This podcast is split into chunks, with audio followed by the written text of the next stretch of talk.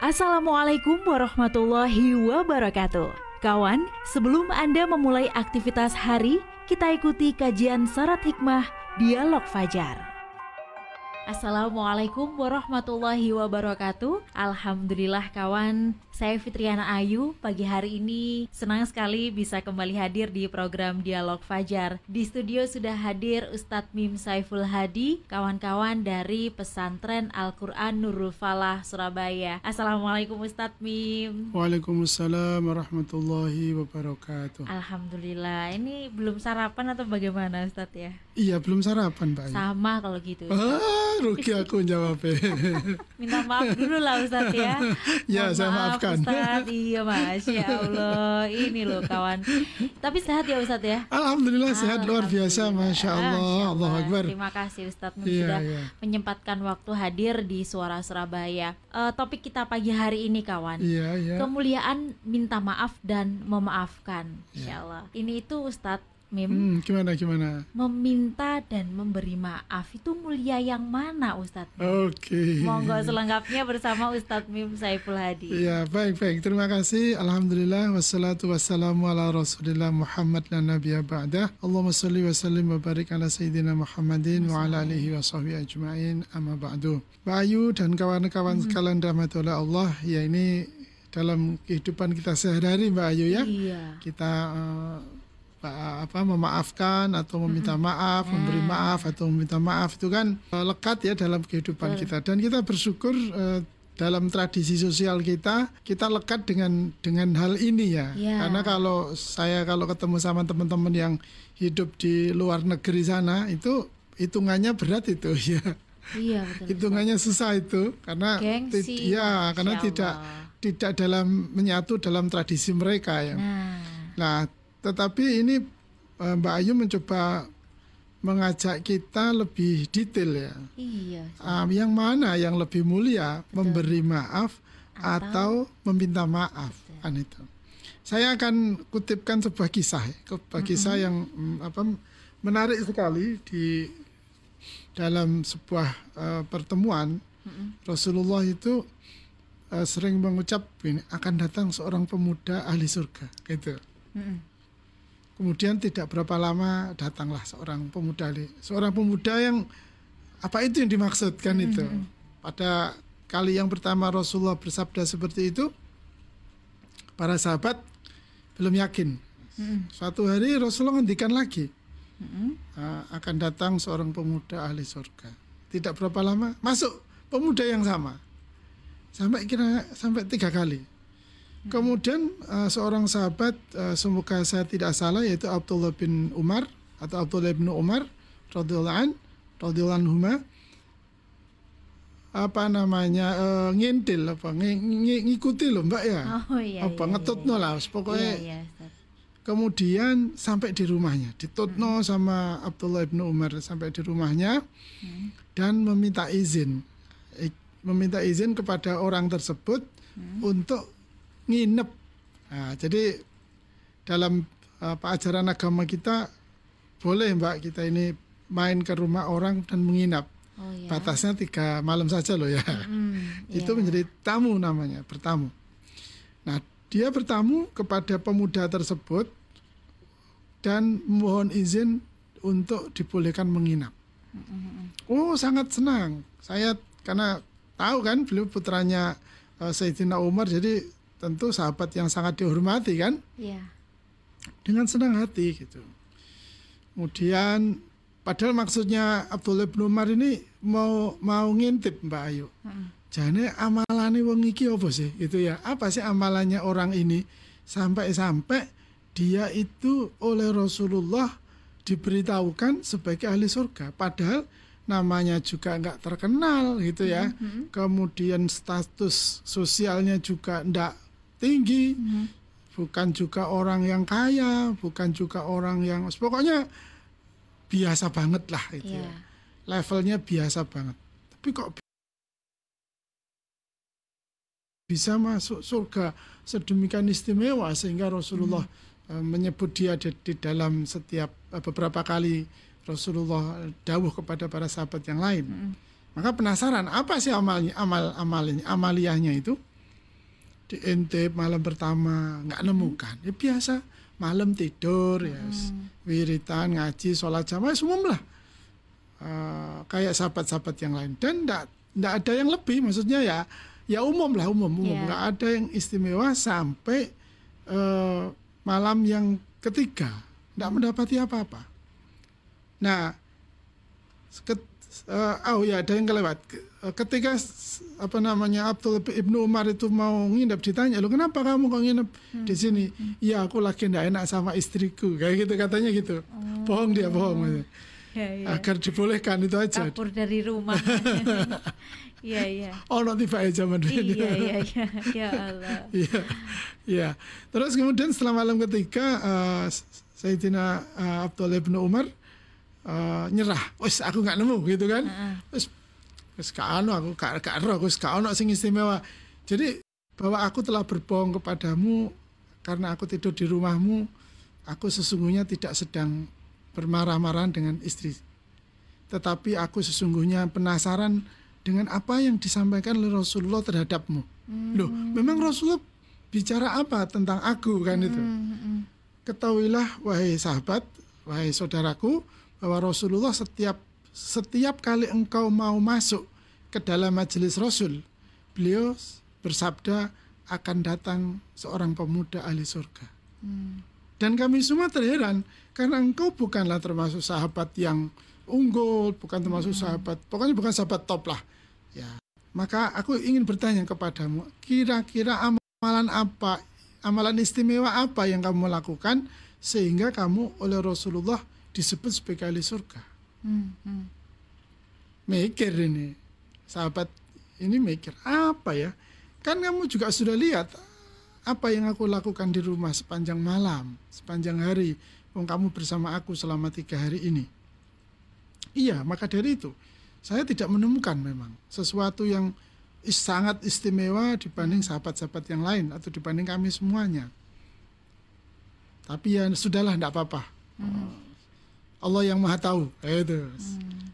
Saya pamit dan Abdullah bin Umar itu pamit.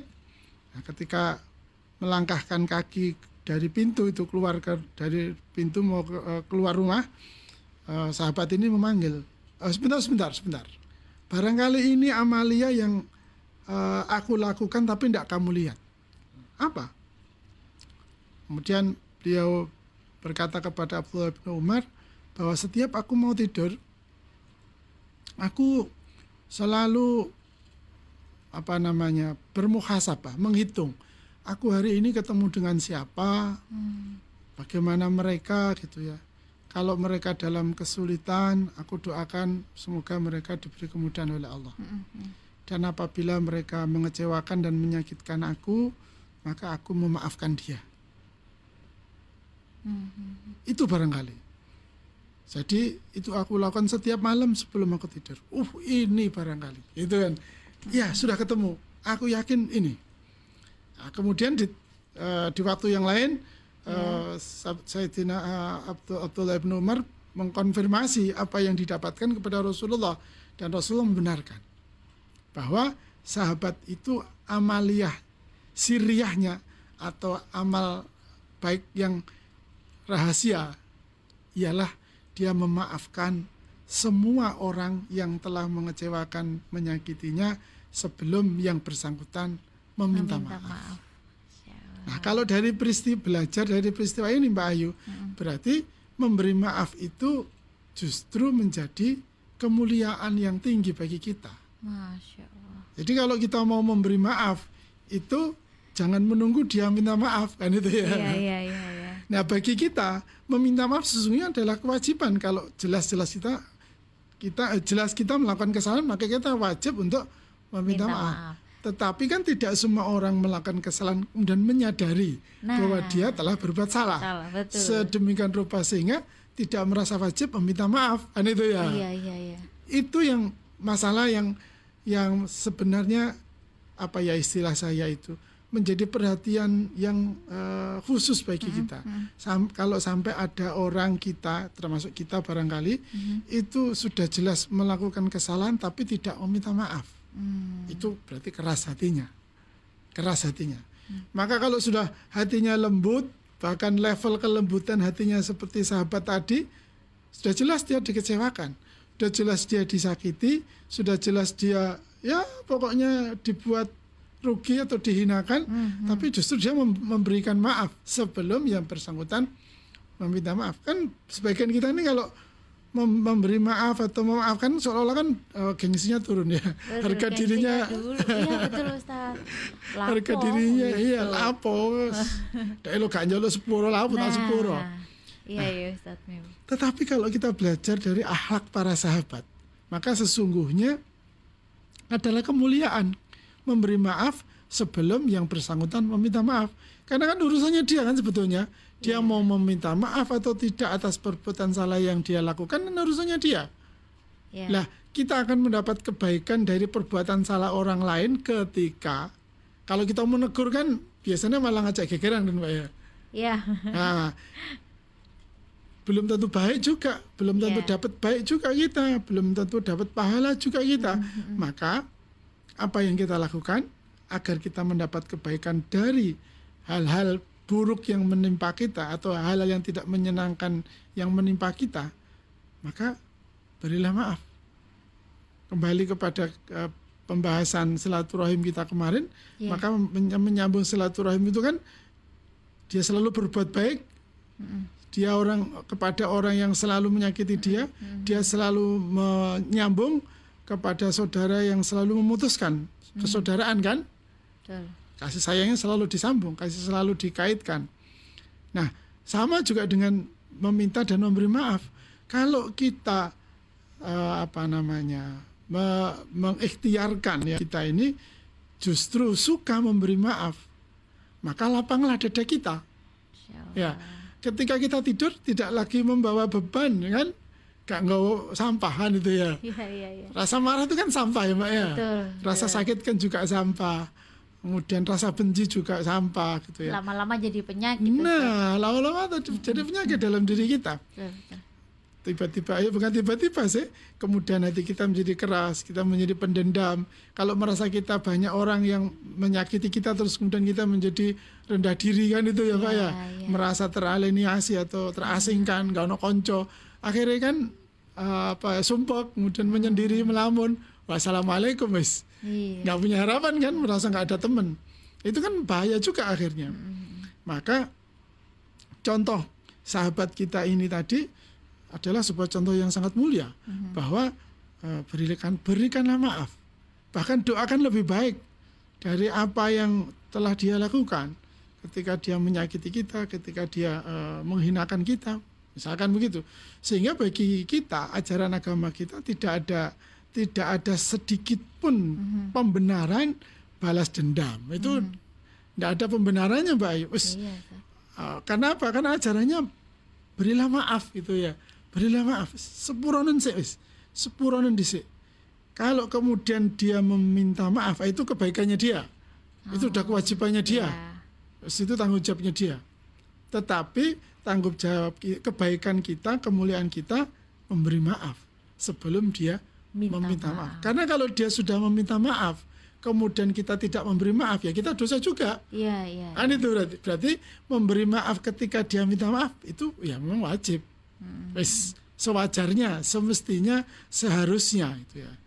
Sebaliknya, eh, tetapi kalau kita memberi maaf sebelum mereka meminta maaf, itu adalah kemuliaan yang Masya luar biasa. Allah. Semoga kita memiliki hati yang lapang, Mbak Ayu ya. Amin, amin, ya yang suka memaafkan amin. dan tidak membawa tidur rasa benci, rasa iya, kecewa, iya. sakit hati dan sebagainya. Iya, dan kalaupun kita punya salah itu selalu bisa merasa ya, Ustadz ya. Iya, betul, betul, betul. Tidak berat kita untuk meminta maaf akhirnya kan? Iya. Tidak iya, berat iya. untuk meminta maaf itu. Eh, sepurono yo, ya, aku wingi salah. Indah ya Ustadz Oh, sangat, ya. sangat, sangat indah. Ya Allah, tapi kadang egoisme itu rasanya mas, ya itu yang kadang menguasai Ustaz. Iya, itu perjuangannya kan ya. Iya, mau iya, dapat iya. pahala, mau dapat nah. ganjaran, mau dapat balasan baik kan harus ada usaha.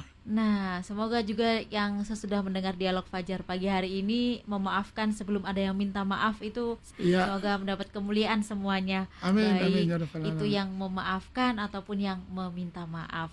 Demikian juga kawan dialog Fajar pagi hari ini. Saya Fitriana Ayu dan juga Ustadz Mim Saiful Hadi pamit. Wassalamualaikum warahmatullahi wabarakatuh. Waalaikumsalam warahmatullahi wabarakatuh. Program Dialog Fajar yang baru Anda simak kerjasama Suara Surabaya dan Pesantren Al-Quran Nurul Falah Surabaya, lembaga dakwah yang amanah, profesional, dan berbasis Al-Quran Pesantren Nurul Falah mencetak guru-guru Al-Quran dengan metode tilawati dan tafidz Al-Quran. Informasi dan pemberian donasi hubungi 031 828 1278 atau nurulfalah.org. Wassalamualaikum warahmatullahi wabarakatuh.